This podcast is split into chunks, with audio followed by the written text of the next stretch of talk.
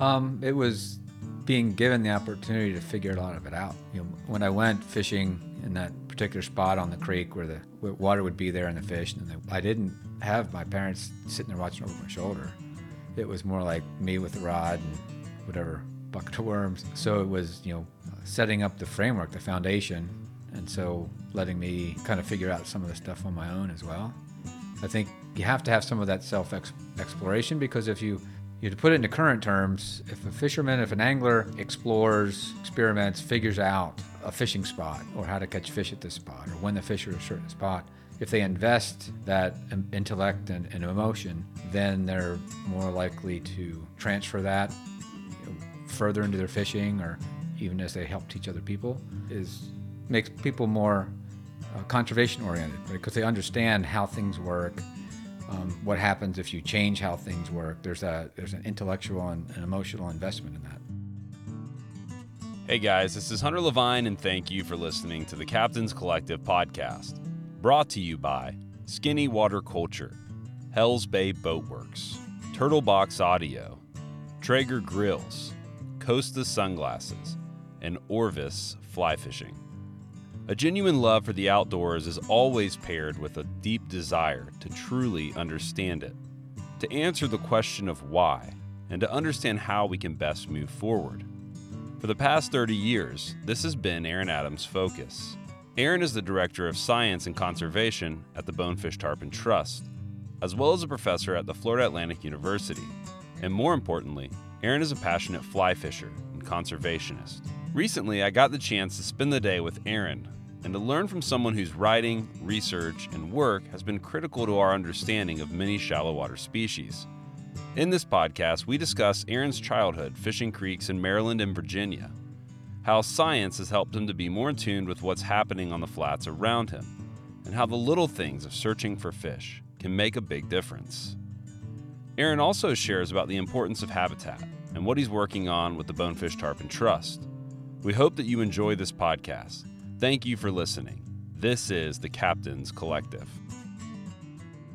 He's out there.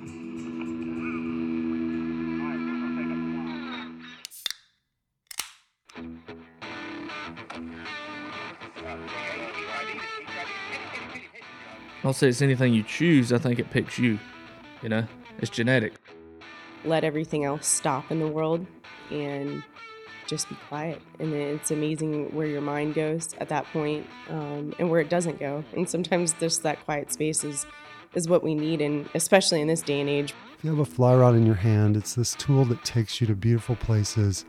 You meet hopefully wonderful people, and it's just this cherry on top of this outdoor adventure.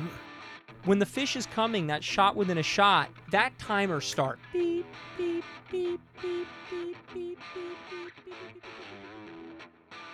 No one else knew anything anyway, and he just might definitely making it up as you're going along. But so what Grandpa and Dad would tell me is like, all right, where's the old big trout laying out there? Where's his shaving cream on the water? Where's he been shaving this morning? At? So look for his shaving cream on the water, and that's where he's going to be. Well, hey, Aaron, thanks so much for hanging out. I enjoyed lunch today. Got a chance to pick your brain and, and learn a lot with you over a beer and a fishbowl. and um, I'm really excited just to talk about what you're doing with BTT and your background in the fishing community and, and what you've learned over the years. But before we dive into all that, I would love to hear just your story about how really all this began for you. Um, good question. Uh, well, I started fishing as a kid. I was probably 4 mm. years old. Um, my dad, my parents got me into fishing, and that was in uh, in Maryland where I grew up. And my first fishing, uh, we'd go on camping trips on the eastern shore of Virginia. I mean, excuse me, Maryland first, and then Virginia, and then uh, I fished for like like these upper tidal creeks for bluegill, hmm. um, bass. We'd fish farm ponds for the same. My first big fish, and I was only five years old, so it was a huge fish. It was like a six pound catfish that took a worm and a bobber and all that kind of stuff. Yeah. Um, so that's how it started. And then growing up, I fished a lot, um, like skipping school kind of fishing. um, and my dad and my uh, uncle were pretty hugely influential there. Mm-hmm. Um, and it's interesting, and we can kind of circle back to this later, but you know, when I was growing up, when you learn to fish, you know, an, a parent or an uncle or brother, somebody taught you how to fish, and along with how to fish, catch fish was also a, a fishing etiquette. You know, how to behave in the water, how to treat the fish, um, where to run and not run, and um, I think we've lost some of that. Um, but in any case, so as I grew up, um, like fishing, um, I just started naturally asking, you know, a lot of what's and whys, and got very interested in the whole biology track. Yeah. So as a kid, are you five years old catching catfish going, why did it eat this worm? I mean, what, what did it no, look like it to was it was it was even um, uh, stranger than that. Um, it was we're uh, fishing on uh, a tidal tidal creek um, on the eastern shore of Maryland, and going to a spot, catching a lot of bluegill, and then going back, you know, the next day or eight hours later, and the water's all gone. You know, tides, right? And you know, five year old kid, you're like, what the hell is going on? and so I, you know, without knowing anything about tides, I kind of watched and I figured out that you know water was coming and going, and the fish would move around. Um, so it's more of that kind of process. Um, and it's pretty interesting because it didn't take long to graduate away from the worms and, and to lures and that kind of stuff. And you said your your uncle and your dad were really critical in you beginning to fish. When, when you think about that time of like, okay, you're figuring out tides on your own to some extent. Like, how did they kind of balance out teaching you things and then giving you space to figure out things for yourself? Um, they were they were great in that you know teaching me enough and kind of keeping me from going off the rails too far, um, but letting me kind of figure it out a lot on my own in between. So if we would go on uh, fishing trips, you know, out in my uncle's boat or whatnot, um, we'd be fishing and I'd make a mistake and blow a big fish or something like that. Um, and then they use that as a teaching opportunity. You know, well, if the fish goes under the boat, don't let him go on the boat. You know, walk around the boat, kind of stuff. Which you know, if you haven't had a big fish on and it does that, you have no idea Yeah. what's happening. Um, but then also, I you know, with that as the foundation, I explored a lot on my own. Um, you know, hiking into streams and um, fishing local lakes and ponds and that kind of stuff. Uh, sneaking on the golf courses. Yeah. Yeah. And I, I think you and I were talking at lunch today, but you know, there's kind of this balance where I was talking about my daughter's five, so it's kind of cool to hear you say that you were five when you caught your first big fish. And I talked with you about how we're working on her getting her first, you know, see it, cast it, fight it, redfish. She's caught redfish a couple different ways, but not that way. And it's interesting because like I don't want to push her too hard, and I want to give her freedom, you know, to be able to find things that she likes and explore and do do things her own way. What do you feel like was when you look back at that time? Like, what do you feel like really was the most shaping element to you as a kid? Kind of falling in love with the outdoors for yourself. Um, it was being given the opportunity to figure a lot of it out. So, you know, when I went fishing in that particular spot on the creek where the where water would be there and the fish and they wouldn't, um, you know, I didn't have my parents sitting there watching over my shoulder.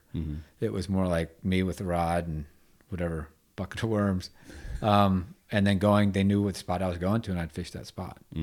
Um, so it was, you know, uh, setting up the framework, the foundation, and so letting me um, kind of figure out some of the stuff on my own as well. Mm-hmm. I think you have to have some of that self ex- exploration because if you, you to put it into current terms, um, if if a, if a fisherman, if an angler um, explores, um, ex- you know, experiments, figures out uh, a fishing spot or how to catch fish at this spot or when the fish are at a certain spot, if they invest that um, intellect and, and emotion, then they're more likely to transfer that you know, further into their fishing or even as they help teach other people. So I think that um, experience um, is makes people more uh, conservation oriented, right? Because they understand how things work, um, what happens if you change how things work. There's a there's an intellectual and an emotional investment in that.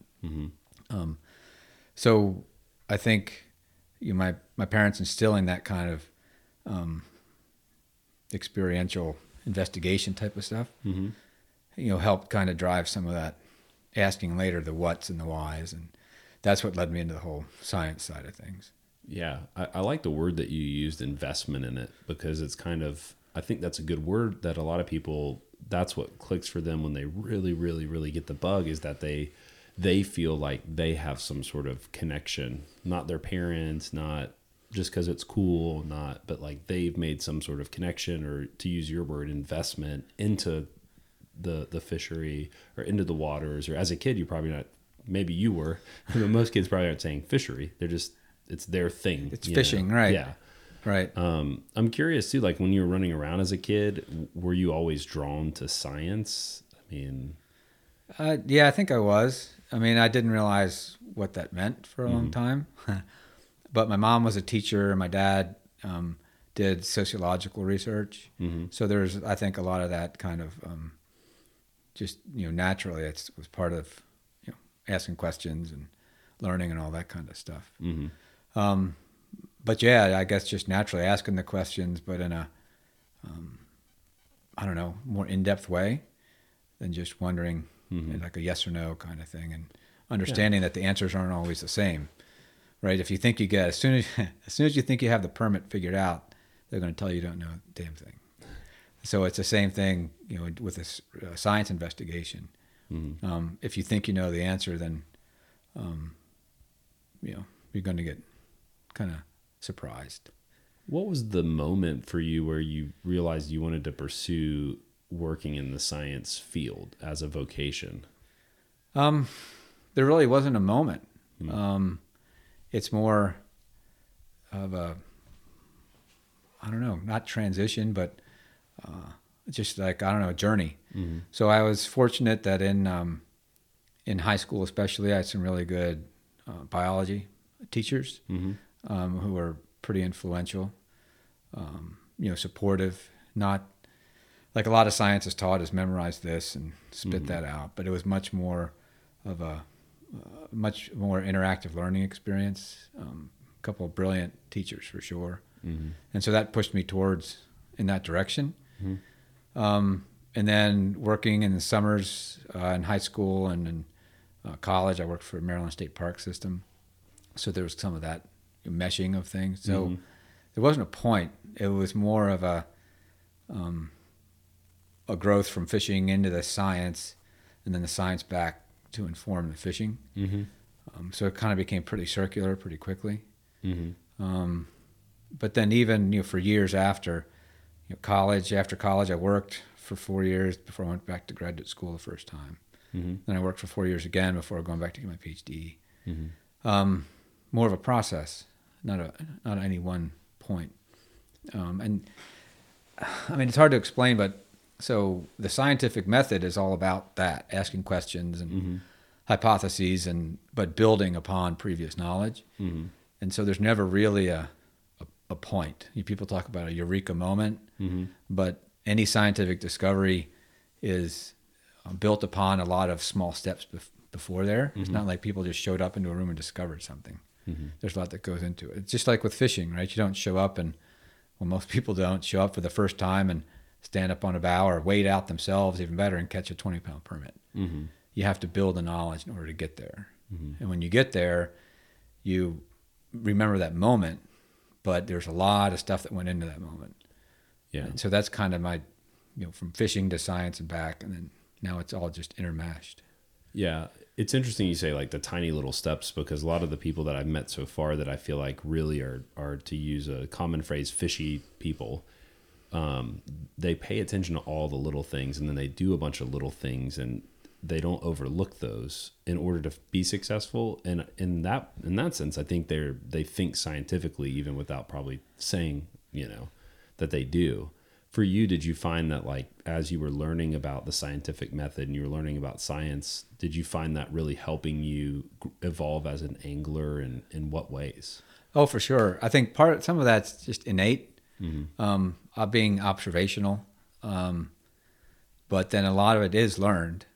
So even you know some fishing guides who have some of that innate uh, observation skill, um, they after five years guiding, ten years guiding, that skill level isn't the same as when they started. They don't just know more; they've learned about how to see more and interpret more. Um, so yeah, with with science, it's um, it's it's similar, except it's you know considerably more intensive, I guess you could say. Yeah. Um, but it becomes a it becomes a way of thought. Mm-hmm. So it's it's not as if it, you can you turn it on and off. Mhm. Um, it just becomes you know, a way that your brain processes things a lot of time. Yeah, that makes sense. And, you know, thinking of like observation and little things. So, my wife and I, we've been learning how to perfect our pizza making. and it's been, um, it's been really fun. And, and one of the things that she had read when she was learning, she's been working on different dough recipes and that, that type of thing was, she really liked the way that one author put it that temperature and time are ingredients just as much as the flour, the yeast you use, the salt, all of that. And, you know, I remember being a kid making my own little pizzas, you know, with my family and stuff. And I never until that moment thought of time and temperature as an ingredient. And when we're talking about being observational in on the water, you know, there's these little smaller ingredients that are actually, I mean, the time that you allow the dough to sit and how you allow the yeast, the temperature you mix the water and the yeast, all those things are actually really, really big deals. They just get overlooked a ton because they're they they're seemingly small. Let's let's kind of create a scenario here. Let's say that me and you right now we're we're on a skiff and we're pushing out into a flat. And this is we're we're in a flat that we won't give any locations in our metaphor. But we're on a we're on a flat and we could be looking for a permit or bonefish or, or tarpon. What are the little ingredients? What are the things that you're observing and looking at, trying to figure out if we're in the right place? And Well, I think there's a. I guess we'll start with a kind of big 1st and that is, on the one hand, getting into the fish's zone is kind of like the ultimate zen, right? It's then, it's what you see. It's it, it's then, it's now. It's it is what it is. Um, but before you get there, you also have to think about the bigger picture about what happened to that fish five days ago. What was it like here four days ago? Um, was the temperature the same? Um, was it windy? Was there a front that came through? Um, all those types of things influence what the fish is going to be doing on the day that we're fishing. So there are certain spots, for example, that if it's been super windy um, and extra low tides uh, for like the four or five days before we fish, I probably wouldn't fish it um, because that that extended period of what I would call bad conditions is going to push the fish somewhere else, do something different. Um, so that's that's one of the things that I find a lot of anglers don't really think about is they're just thinking in the moment. I saw this fish do that, and I did this cast, and a lot of times that works. But some of the times, for example, you might find bonefish are just turned off. You know, it's not that they're being fished; they're just totally turned off. And a lot of times, I think that's because um, there's been some pretty dramatic um, barometric pressure changes over the past four or five days, and that just seems to put them off. Um, but then, so circling back then to the you know the kind of more zen of what's happening now, yeah, tide phase of course is pretty huge. Um, if you can find a early rising tide, that's always golden. Um, water temperature is pretty big, and it's not just water temperature today, but compared to what it has been. So right now we're we're doing this um, podcast in mid January, mm-hmm. and here in Central Florida, it really is our first um, really strong cold front, mm-hmm. and so it's been cold a few nights. It'll be cold a few nights more. So the fish, snook, redfish, et cetera, they're going to push into their kind of some of their winter holes. Mm-hmm. And it'll probably take them since this is the first front right it's not it's going to be changing their behavior because they've been warm for eight nine months now. And this is our first time they're getting super cold um, so i'd fish for them differently. I probably won't fish for them for the next four or five days. Mm-hmm. Let it start to warm up and let them kind of hit the reset button. Mm-hmm. And then they'll go into their winter pattern. Where they'll go into deep holes at night when it gets cold and then come out on the flats to warm up mm-hmm. you know during the day. But for the next few days they won't be doing that. So there's all these different now and previous types of things that are always going through my head you know, when um, approaching the day of fishing. But then when once you get onto the flat, mm-hmm. watching the fish behavior is huge. You know, to see if they're feeding on the bottom, or feeding like on shrimp or you can tell, for example, with bonefish, you can get an idea if they're feeding on crabs or shrimp or sucking, sucking worms out of the bottom mm-hmm. um, just by the way they're behaving. Mm-hmm. And that's going to influence the approach that you're going to take on the skiff, the flies you're going to use, weighted, unweighted, all that type of stuff. Um, or even with the habitats. So redfish, for example, a lot of times, you know, tailing redfish, you know, it's fantastic. But in a lot of places, the turtle grass they're tailing in is so thick mm-hmm. that they're not going to see the fly unless it basically hits them on the nose and just mm-hmm. bounces right down the front of their face. So in those situations, um, I'll to pull out a gurgler mm-hmm. and try and get that gurgler and pop it over top of them, like, it, like it's a shrimp. And they'll either love it and smash it or take off like they're scared to Yeah. death. Um, so all those things go into basically reading the flat, but also reading the fish, but also thinking about you know what got you to that point. Yeah, I think that's really helpful. And, you know, one of the things that I, I've met guys over the years who they don't keep a journal, they don't log anything. They just have been doing it so much, so consistently that, you know, they're just kind of in tune with it. And, and they're, it's almost second nature. Oh, it's been really windy.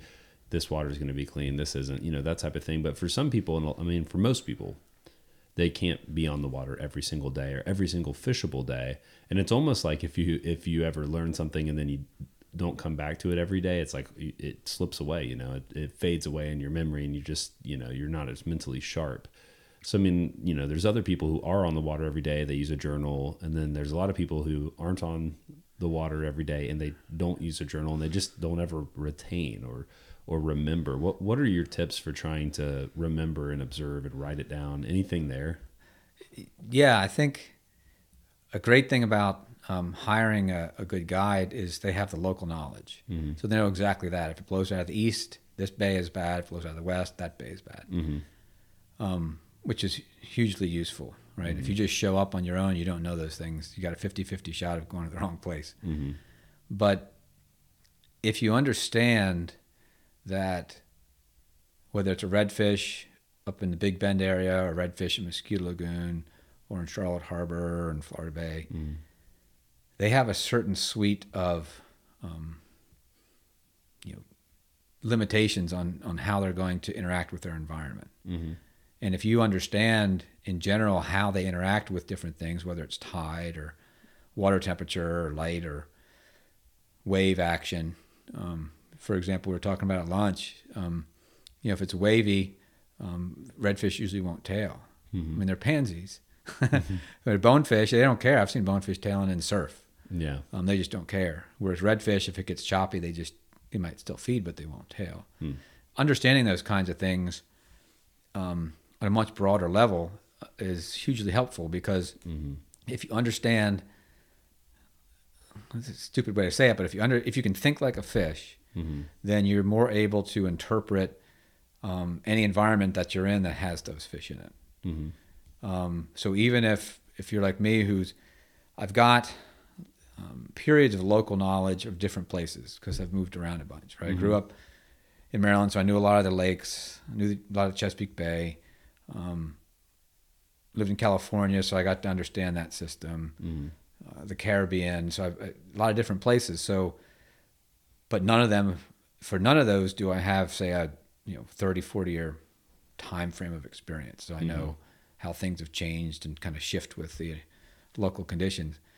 But because I understand how fish interact with their environment, I can take a lot of that information and apply it in a lot of different places. So if you understand, for example, how a bonefish uses tides and flats um, to get on and off the flat, you know, time of day, all those types of things, and how you know low pressure versus a high pressure and onshore versus offshore wind affect water levels. If you understand those kinds of basics, you should be able to go to a spot and kind of get an idea of what the conditions are um, and where most likely to find bonefish. Um, and it's not going to be as good, of course, if, if you're not you know fishing there all the time. yeah So, for example, if you have a spot where you've had offshore wind for a few days, um, your favorite flat for bonefish is probably not going to have much water on it because it's all been pushed offshore. And so, you're looking for that super skinny water way up against shore. it's probably not going to happen because the fish are going to be pushed farther off. Mm-hmm. If, on the other hand, it's been an onshore wind, you're probably going to have all the mangroves flooded, and they're going to be way back up in the sticks. And so you might find them, but if you hook them, you're never going to land them because they're going to wrap you up in the mangroves. And so those are just two real basic examples of using your knowledge of the conditions, what the conditions do to where you're fishing, and also how the fish react to them. Mm-hmm.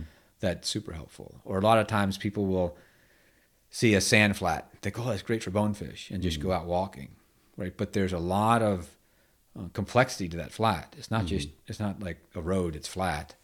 There's all kinds of little troughs that come through there, and holes, and all those types of things. So, you know, a bonefish will come up onto a flat through one of those troughs, and it might only be three inches, four inches deeper than the flat around it. Mm-hmm. But that's that's the bone, bonefish's environment. So it interprets that it knows where all those troughs are, and that's mm-hmm. how it gets on and off to on and off the flats at the lowest possible water. Mm-hmm. So all those types of things, um, it it just like anything else. If you're going to be good at something, you have to study, and there's just no getting around it. And if you're a full time guide, you're studying every day you're on the water, right? That's your job.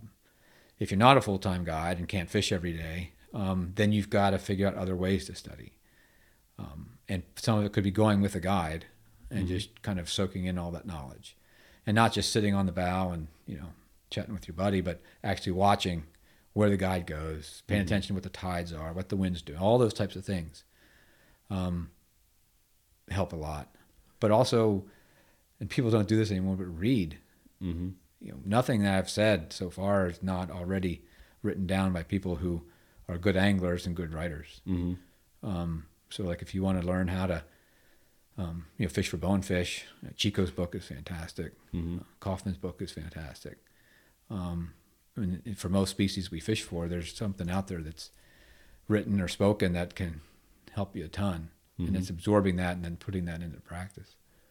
Yeah, and you know, I think that when you're talking about reading or uh, there's a, I think a lot of a lot of anglers what they want to do is they just they just kind of close their eyes and they throw a bunch of darts at the board and then if something hits then they'll go again and again and again until it doesn't hit and then they'll restart the pattern just start throwing darts everywhere. For you like if you were going in a new area how much would, would you be trying to look at like would you take like one bay and just be like i want to try to find every pothole in this bay or would you be thinking broader than that saying i want to kind of take a 80 mile span here and and really get some gen- general over 20,000 foot view knowledge and then work in does that make sense what i'm saying? Yeah, I do the big picture and then work my way down. okay. Um, because you could go to that bay and figure out all the nuances of that particular bay, but because of the tide cycle or the weather, there's not going to be any fish in that bay. mm-hmm.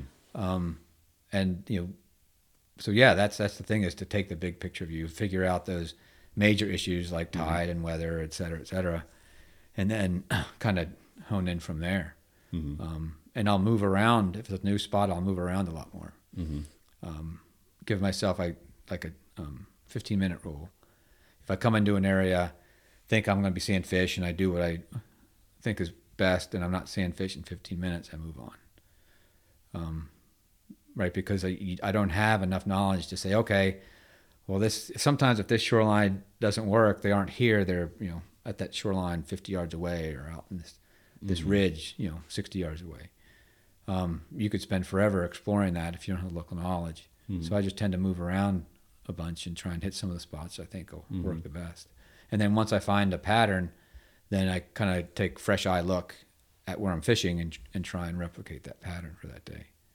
That's that's helpful for you. Do you do you have like field notes? Do, what is your or do you just keep it all in your head It's all in my head. Sometimes I have to knock my head sideways. But like an old TV? Hit it a couple times. It's not working. yeah, and yeah, sometimes I'll go back to spots that I've fished a lot many years ago, and it might take me a little bit to, um, you know, get the memory cells firing again. But Yeah. um, usually they they fire.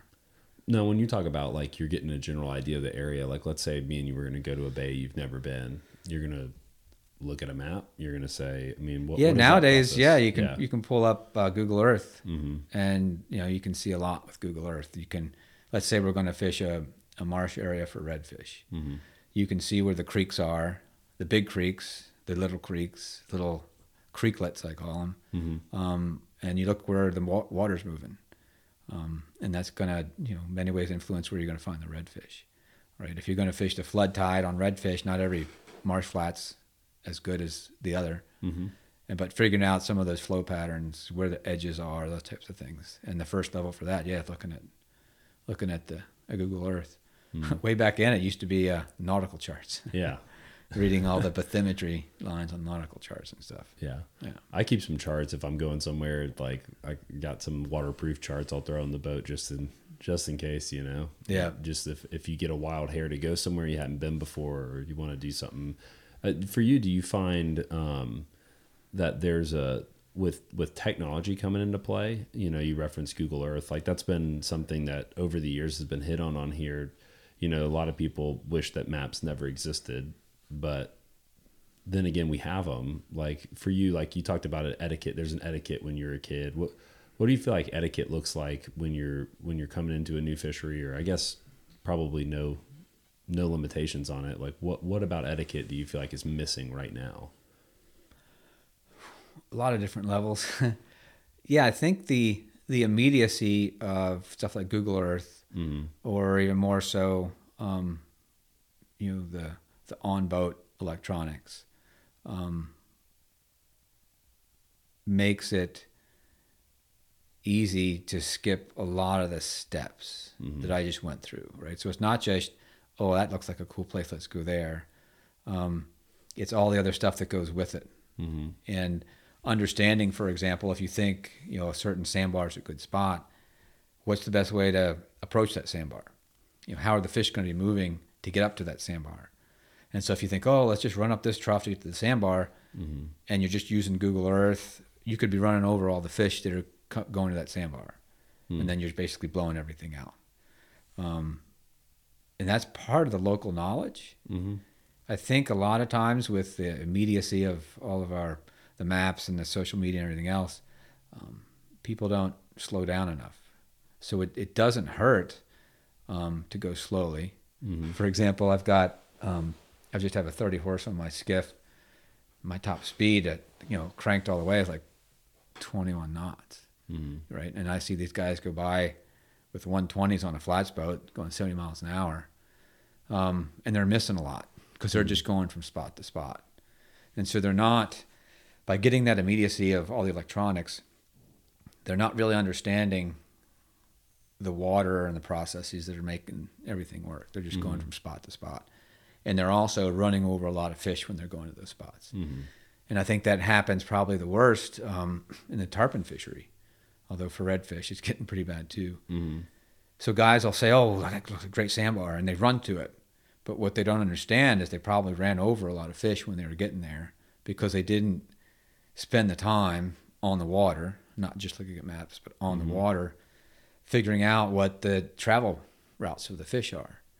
Um, and you're not going to be able to see that from just looking at a Google Earth image. It'll mm-hmm. help, but it's not going to be everything. And if you blow,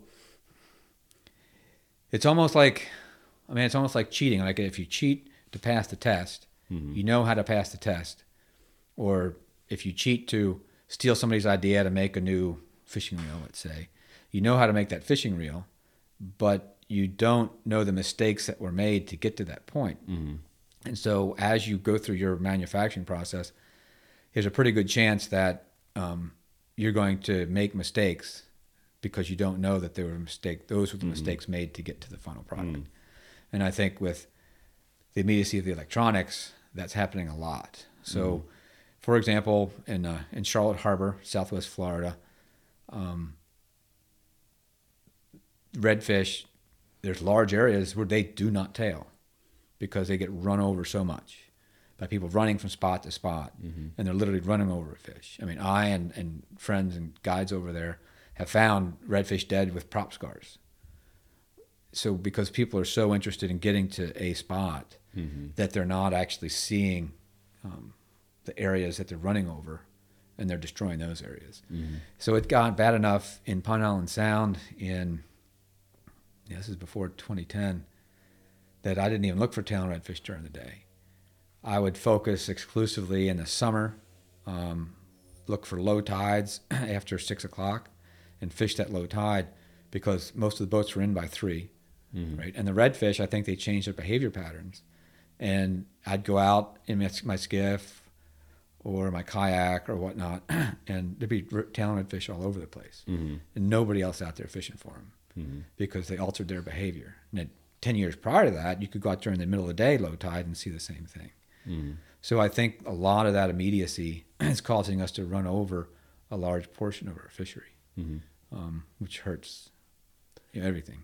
Yeah, t- something that kind of ties to that that you were mentioned to me earlier was, you know, if you take a fish and you move them to a totally different place, um, even if they they survive the tr- you know the the transplant for lack of a better phrase, you know they don't have a familiarity with the ecosystem and they're less likely to be effective at hiding from predators and et cetera, et cetera. And we were kind of having a conversation because I was wondering, like, uh, sometimes with animals, we're not sure how much like us are they as far as like, is this redfish scarred from a traumatic experience at a young age and, you know, going to redfish counseling, you know, and, you know, the, I'll never go to docks again, you know, and, um, you know, I remember being a kid and watching that, that show SpongeBob SquarePants, and there's like an episode where, you know, the, the kid fish are going to the, where all the hooks are and they're Right. playing with hooks and the parents are like don't do that you Yeah. know and don't mess with the hooks and you know but like you're you're talking about a bonefish coming up on a flat has a familiarity with where the potholes are and you know th- there's an a, there's a sense of memory or a sense of familiarity with a fish to an area. Talk to me about like in what in what how far does that extent go? Like do fish have good memories? Are they i mean you're talking about patterns changing because of you know i understand that but from what you've seen in science how, how what's the depth of that Oh, that's a good question because you can't really ask a fish, right? Figure out what it remembers. You have to um, study its movements. So, bonefish, as an example, have a pretty small home range. Uh, most of the fish that we tag and then recapture are recaptured on the same flat or pretty close to it. Uh, redfish typically have a small home range until they get you know, mature and then migrate out into the ocean or the Gulf of Mexico. But even then, there's like for a fish that spawn off of Tampa Bay, for example, there's like a 90% fidelity rate. Like they go back to the same spot. Mm-hmm. And we found the same thing for snook. Um, so yeah, that familiarity, they develop those those patterns for for, sure- for sure. It's, you know, spatial. Mm-hmm. Bonefish, they'll migrate. See, if we've tracked them migrating 60, 70, 80 miles from their home flat to spawn, mm-hmm. and they go back to the same spot to spawn, and they can find their way home. Right. You go into a grocery store and you come out, and you can't remember where you parked. so there's that type of spatial um, imprinting that occurs. As far as like behavioral stuff, yeah, I think they'll adjust their, their behavior based on um, stimuli, like getting run over by a boat over and over again. You know, redfish on the flats that changes their behavior for sure. Um, tarpon, I've seen the same type of thing. Fishing pressure, they shift kind of where their migration uh, movements are. On the other hand, I've seen tarpon hang out on the edges of um, intercoastal waterway, and when a big yacht comes through, you see the tarpon busting behind it because it stirred up all the bait. Right, so they learned on the other side of that too. I mean, as far as you know, being their reaction to being hooked, um, um, I mean, a, a great example is northern pike, right? I personally, and you hear a lot of stories like this, have lost a fly to a pike. It broke off, or he cut me off. I tie on another fly, and five minutes later, I catch that same fish. It still has the fly in its mouth, right? So that's either not a much of a memory, or Yeah, just don't care. But even with you know our mark recapture studies, um, we've had fish caught two days after we've tagged them, you know, two years after we've tagged them. Um, I've noticed with tarpon when they first show up in the spring, um, they've mostly forgotten the previous year because the same you know colors worked. So your pick your favorite color. Early in the season, it probably works. As the season goes on, if they're seeing a lot of that color, that pattern, not so much. Um, you know, alter the behavior, but that makes sense, right? If you go out and you see um, a hornet's nest, you don't know what it is, and you poke it and you get stung, you probably don't hit it again. yeah Um, and then for a long time, you see every single hornet's nest around. But after some time, you know, you haven't been stung in a while, and the hornet's nests are still there, but you're not conscious that they're there. So I think there's a lot of that type of um, modification as well. But know, as far as memory in fish, good question. Yeah. But their brains in general aren't set up the same way as ours. Mm-hmm. They're the different proportions of the um, hemispheres and different functions, functioning portions of the brain are are, are different. Mm-hmm. Um, not a whole lot of cognition there relative to you know people. Sure. No, and I, you know, um, if anybody's listening to this and they want to even dive more into some of those types of questions, I thought April Vokey did a great job, and I'll put a link to her podcast in this podcast. So we got a podcast within a podcast. I'm not going to uh, totally recreate that entire podcast, but you know, now you work with BTT and um, kind of in a broad level. You know, migration is what you guys, what I feel like on the street, most people talk about BTT you know studying migration. But give me the the big picture. Here's what we're primarily studying and looking at. And then here is uh, what we're we're doing from an activism standpoint. Um, so one of the things I think that's different about BTT is, although there are other science-based controver- conservation organizations, we um, specifically uh, identify and fund or conduct research to address um, particular conservation needs or, or threats. So, from an academic standpoint, say you know my position at university, um, it's a lot. It's it's it's a lot of it's a focus on new knowledge, which is great.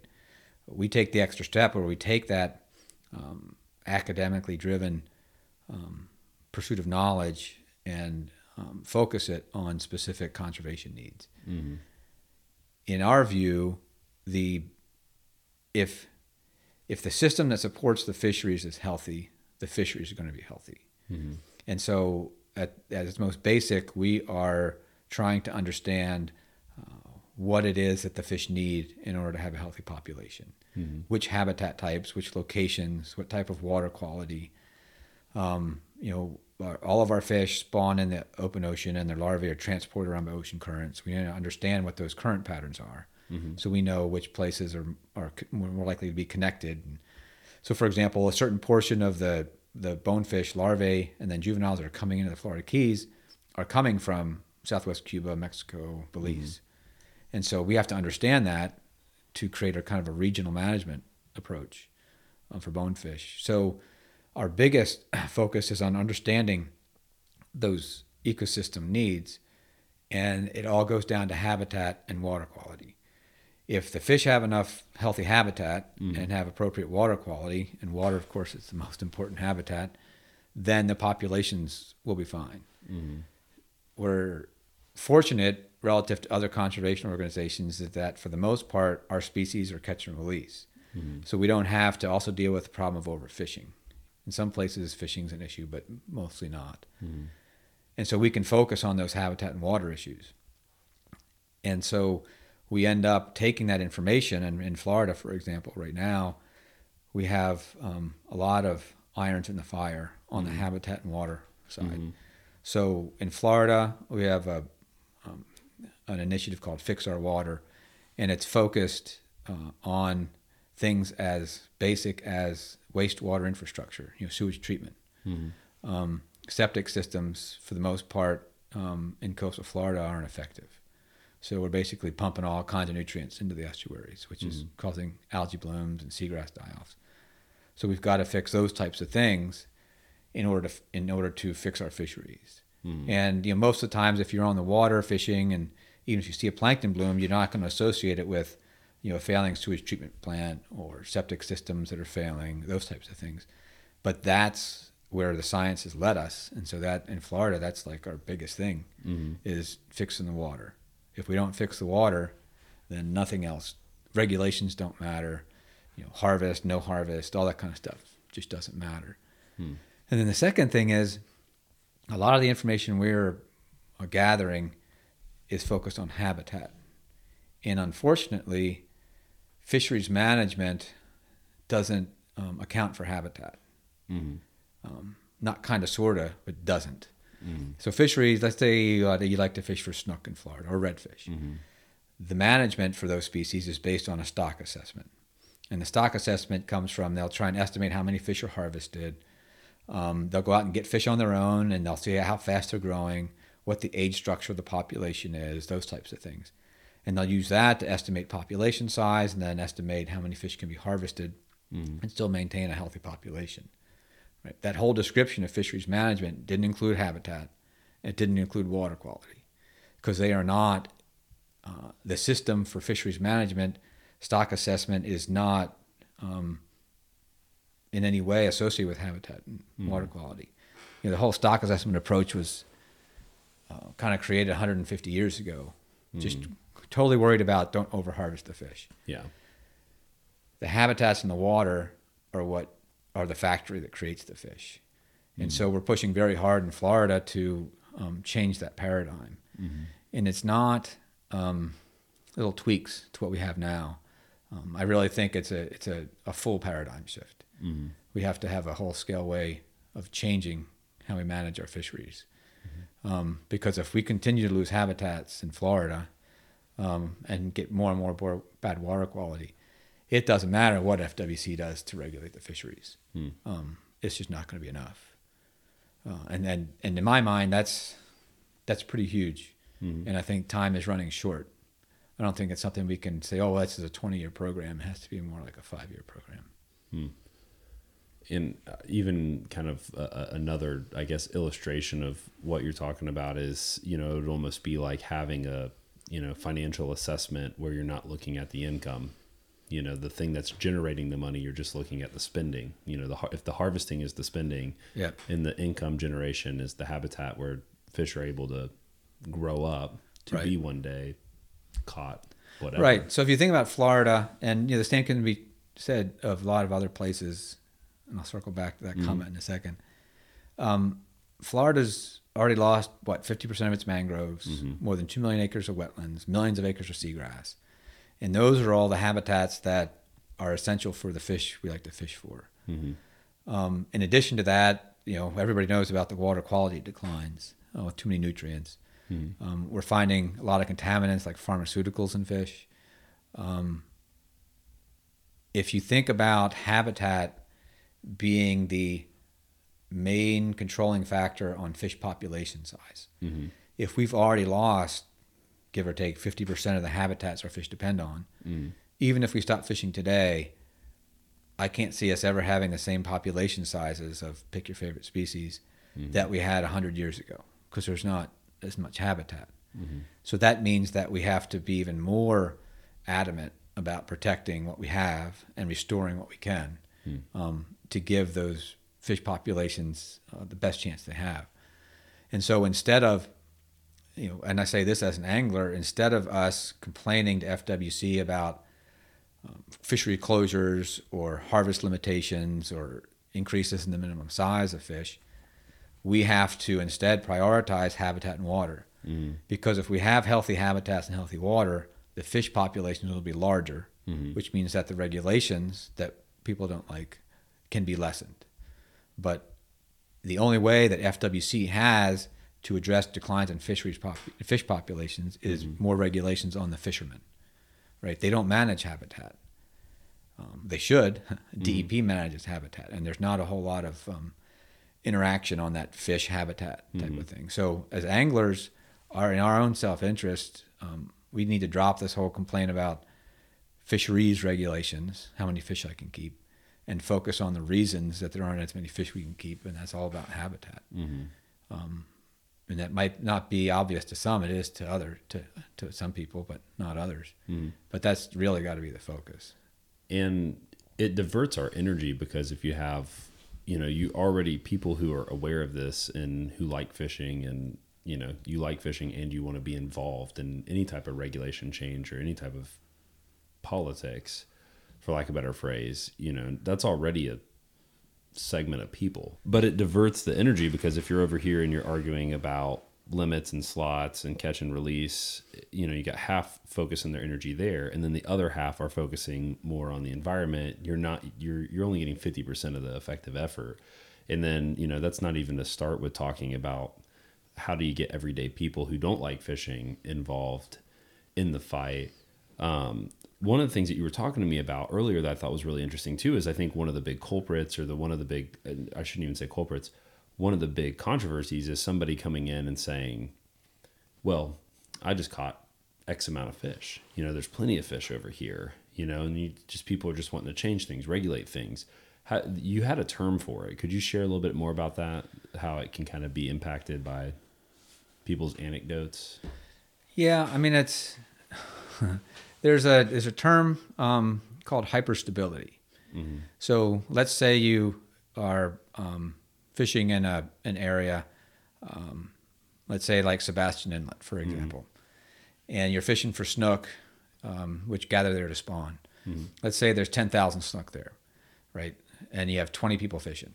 No matter how hard they fish, they can only catch a certain number of snook in a day. Let's say a couple 100 and then a year later there's 8,000 snook and then 6,000 snook. They can still only catch 200 snook.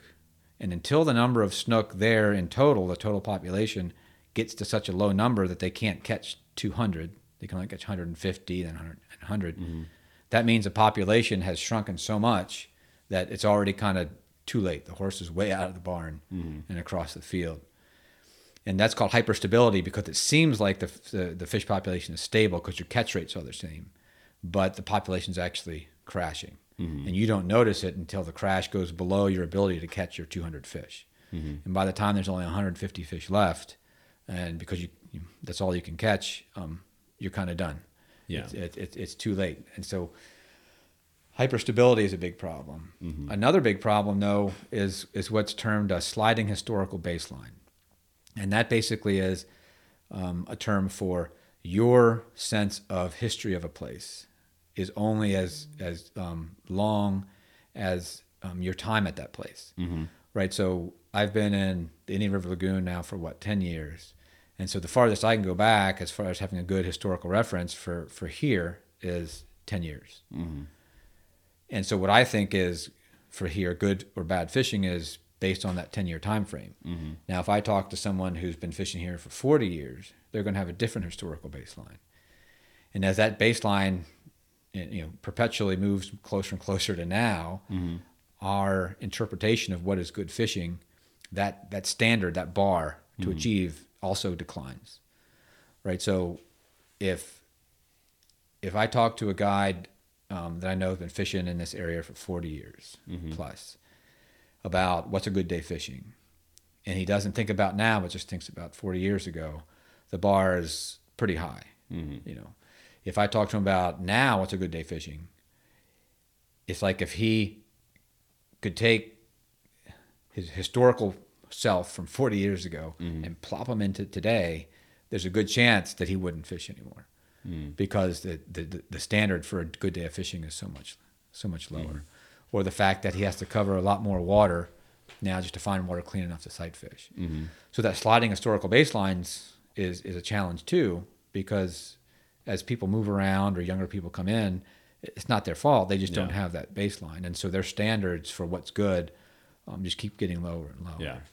Interesting com- compounded on top of that is, you know, the debate the debate in sports around how would Babe Ruth play now, you know, and it's like in the same way you have guys catching less fish on that shifting baseline who if you were to take them and drop them back with the same technology, knowledge and gear, Right. it would probably just be Oh, mind blowing. just mind blowing because if you have somebody who has access to the internet, access to maps, access to tons of published literature, um, tons of instructional, high tech gear, quieter, faster, shallower boats, GPS and sonar, and all, you know, I mean, they're going to catch more, whatever species, they're going to catch more fish too. So you might have somebody who is really, really gifted and talented and putting in time catching fish and, you know where back in the day just almost everybody who launched a boat could go out and catch x amount of fish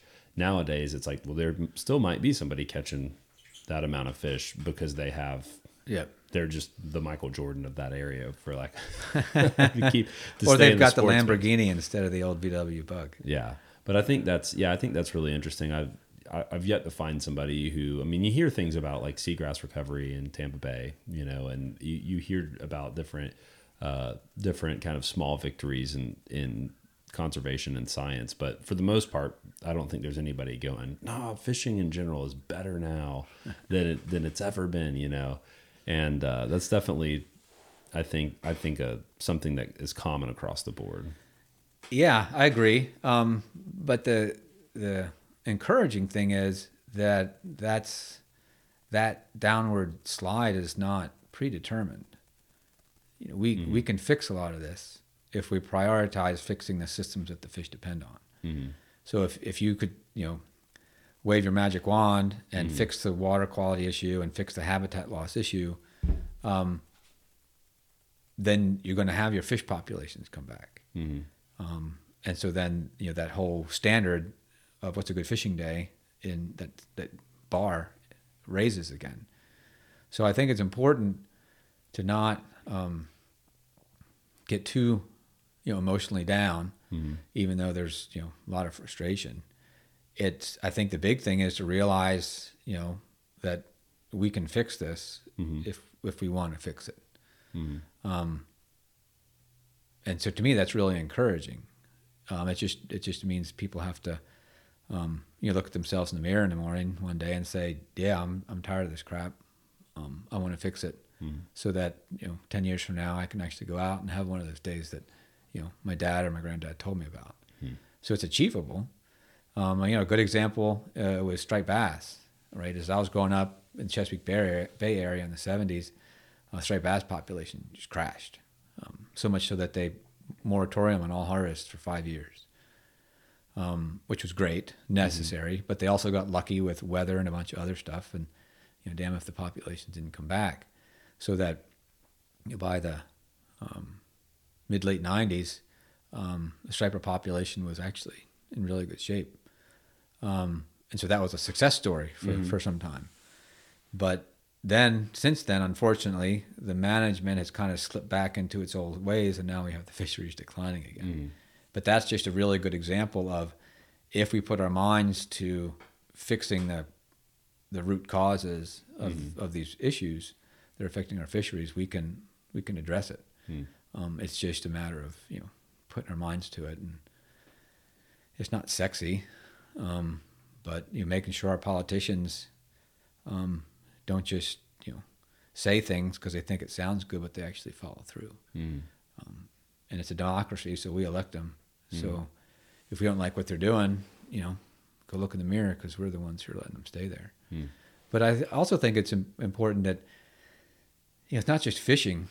Um, the fish that we're talking about rely on the same thing: clean air, healthy habitats that people who don't fish do. Mm-hmm. So people who don't fish, they're impacted by the harmful algal blooms, the toxic algae blooms. Mm-hmm. Just ask somebody on the west coast of Florida about red tide.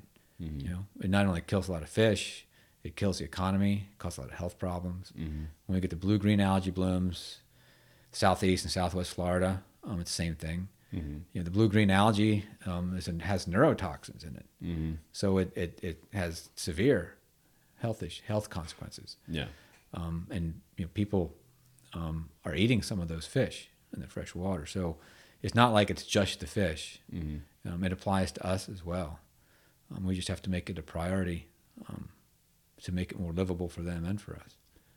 Yeah, and I think on top of that, the the decision making metric that is okay. Well, why don't people care about habitat? Why are they not regulating this thing? Why is this not a conversation? I mean, the the downside the, or the back end of that is it's about money and it's about making money or tearing stuff down. It's a the whole mindset that allows like the, you know this loss is everyone's loss because the mindset that's creating it will create other things in our world outside of it. That we we happen to be talking about fish and habitat, but the that same mindset, it's not like uh, that. That's going to stop there. I mean, it's going to it's going to push on into everything because if our mindset, you know, to to use Leopold's old old adage, you know, to move from you know conqueror to steward. If we're always about conquering, much money, tear it down, rip it, you know, rip it down, build it up, doesn't matter what the impact is. It's just about getting what we want, that mindset's going to eventually, even if you don't like fishing, it's eventually going to hit you because they're gonna they're gonna do something. They're gonna do something in your backyard or in your life or with the water you drink or the food you eat or fill in the blank. That it's going to come full circle. Oh yeah, it it already is, right? I mean, if you live in low-lying uh, islands, or not even, um, Annapolis, Maryland has severe issues at high tide now. They have flooded streets. Mm-hmm. You know, that's because of climate change. Mm-hmm. Um, parts of St. Petersburg, Miami Beach, they're underwater at, at high tides. Never used to happen, and that's because of climate change. So it's already happening. Mm-hmm. Um, yeah, it's a it's a short term, long term mentality. So short term is to make as much money as you can now, and you know whatever happens later. Long term is is thinking more about, yeah, you can still have the economic activity, but let's make it, um, you know, a longer term benefit. Mm-hmm. It's you've heard the term, um, you know, um, paying it forward, doing a Mhm. good deed. And what's happening a lot, it has been happening for quite some time, is people have been expensing it forward. They've been doing things knowing full well that at some point, you know, the the bill's going to come due, um, and they're just more concerned that it doesn't come due for them now than pushing it off on somebody else. So they're expensing a lot of that activity forward. And it's frustrating too because the recreational saltwater fishery in Florida has an annual economic impact of like nine and a half billion dollars. It's huge. It's larger than a lot of other um, portions of the economy in Florida. Mm-hmm. Yet, the factory that's creating that product, worth nearly ten billion dollars, um, is not being maintained. And so, at some point, that assembly line is just going to. Well, in some places, it already is broken. Mm-hmm. But at some point, it's going to become irrep- you can't repair it anymore. Mm-hmm. Um, and so that's the that's the frustration. Mm-hmm. I mean, you know, we've been talking about a lot of different things. So we started talking about the stuff that excites me, which is the fishing and the Mhm. science. And now we're talking about the conservation, and that's what drives me, right? That's what keeps me doing this stuff that can be extremely frustrating. Um, but in order for me to, from a totally selfish perspective, in order for me to have that excitement of the fishing, I need to have the drive of the conservation because at some point I'm not going to have the opportunity for the fishing excitement. Um, and that's something that's um, to some level, um, maybe with other excitement and, and drivers and whatnot. Um, that's true for a lot of people. I think we just have to focus that um, to make sure that, yeah, in 10 years I can, you know, walk down, you know, a block and a half from Indian River Lagoon. But if I go down there right now, I can't see the bottom in a foot of water.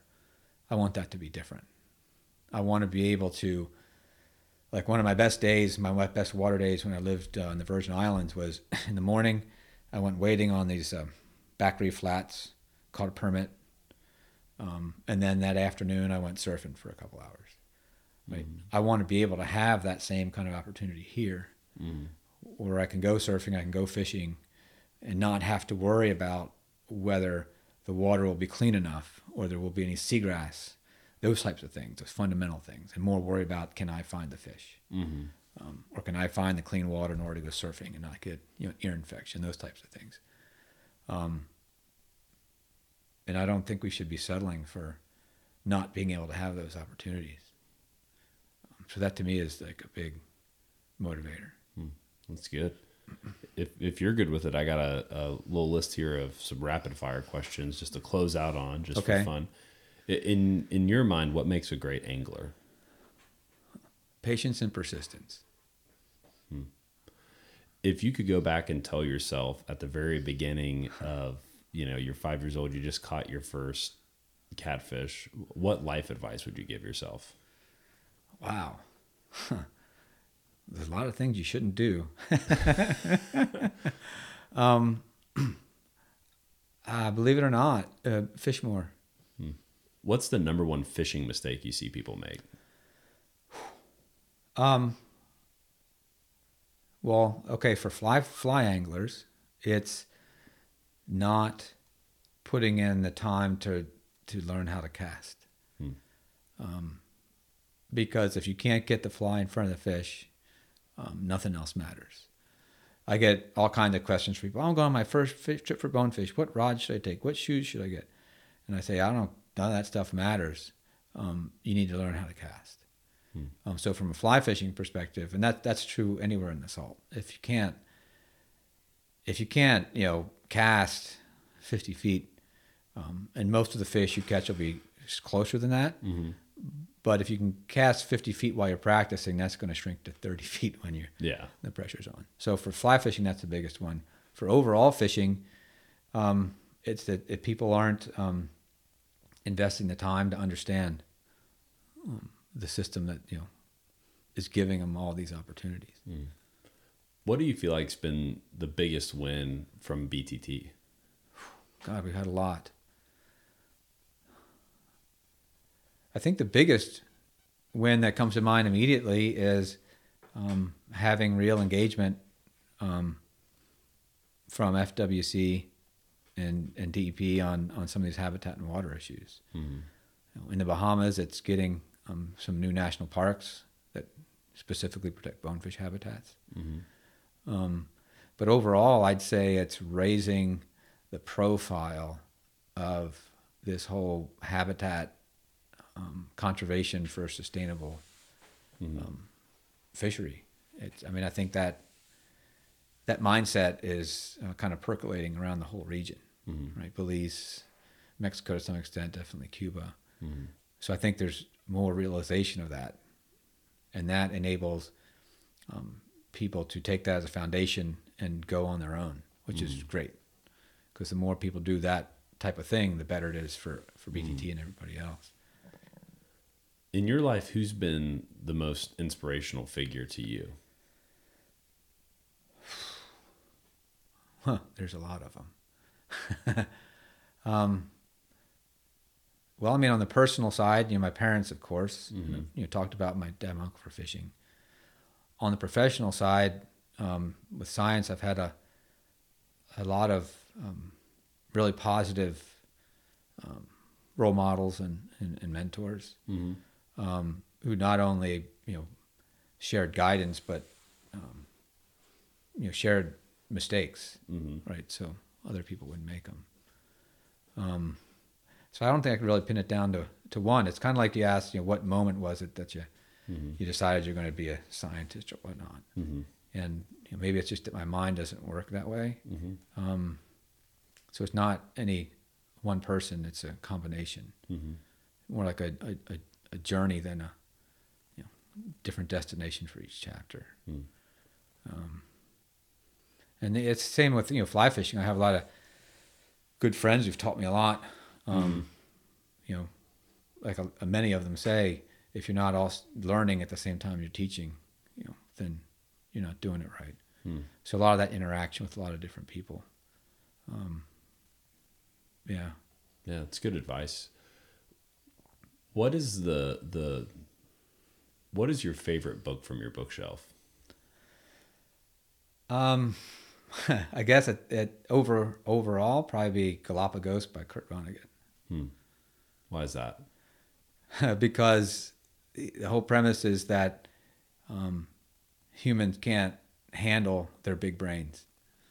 Um, and I think that we're seeing a lot of that now with not understanding climate change and that type of stuff. Um, it's it's essentially about um, people, humans surviving a global catastrophe um, by just by luck being on a cruise ship that goes to the Galapagos, and over time they devolve um, to be less brainy and more um, there. Um, so yeah, I mean Kurt Vonnegut, pretty brilliant, sometimes depressing writer. but yeah, that, that's the one that comes to mind. I know for a season of your life to help fund your fishing, you were a commercial fly tier. What did that season of life teach you or, or help you as you sit here today? Um, well, it helped pay the bills when my wife and I were in grad school, which was always good. Um, it filled. uh, We were living up in Boston area at the time, and so it filled the the dark days of winter, right? Where the sun really never goes barely above the horizon, kind of stuff. Boy, that was depressing. Um, but what it taught me was um, the I had the science perspective of you know what what striped bass eat and those types of things, but you have to be able to sell the fly to the fisherman. it secondary is whether the fish likes it or not. And so, kind of learning that whole part of the process to f- tie flies that appeal to the angler, uh, and don't worry about whether or not they catch fish because angler's just going to buy them if they look good. It's kind of cynical, isn't it? Yeah. but that's that. You know, that's how you sell flies. Yeah. You know, some of the best flies out there um, look like crap. Well, that's the difference between a guide's flies and a shop's flies a lot of time. Yeah. Because a guide's flies are to catch fish. You know, nobody. Well, I shouldn't say nobody. Most people are going with a guide to catch fish. Yeah. You know, so that's a good. That's a that's a great great way to put it. Well, see that, and there's a there's an interesting difference. If you're trout fishing, and you go into a shop, they'll sell you certain flies, but those flies are specifically to imitate a mm-hmm. prey that they know the trout eats. Mm-hmm. Right. When you go to a saltwater shop, it's more like you know you're shopping for cool sunglasses. Mm-hmm. But what fly's working? Anglers don't go in there and say what are they eating. Whereas a guide doesn't just say, "Oh, this fly works." Mm. The guide is tying that fly and presenting that fly in a way and in a situation where it thinks it's eating a certain type of prey, mm. right? So the guide knows that, but overall for saltwater anglers, they the saltwater angler community, excuse me, still hasn't made that leap to the trout fishing world where they're picking a fly for a specific, you know, prey mm. imitation. My last question is if if, I, if we could give you a billboard that everybody had to look at every day on their commute to whatever they're doing, and this is uh, this is one I gave to your friend Tom Rosenbauer. Uh, what are you putting on that billboard? Don't be a dick. uh, yeah, think about other people when you're out on the water. You know, think about if you're pulling along a flat. Um, if you'd want somebody buzzing by you 50 yards away. Um, I think there's less and less of that. So if people just thought about um, better etiquette on the water, we'd all be a lot better for it. That's my fishing side. Yeah. Do you want to share a philosophical side or? Um, I'm not going to say what Tom said. That's for sure. Um, no, I guess on the on the science side, conservation side, um, uh, billboard, we would be look in the mirror and make a difference. Yeah. If you're not making a positive difference, um, then what the hell's the point? That's good. Well, thank you so much. There's a lot we could dive into, uh, but I appreciate you just for hanging out with me today and sitting down and giving us some time on the podcast. Yeah, happy to do it. Need to have more beers next time. Yeah.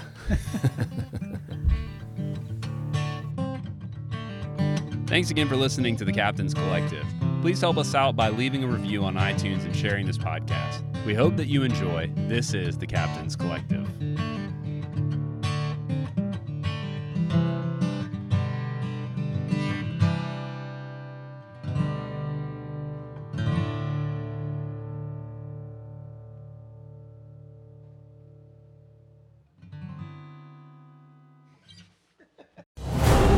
Anglers search for the one they call king, but who will take his throne? Tune in to Waypoint TV's Battle for Silver, Saturday, May 18th from 12 to 6 p.m. Eastern. Presented by Abyss Battery. Waypoint TV,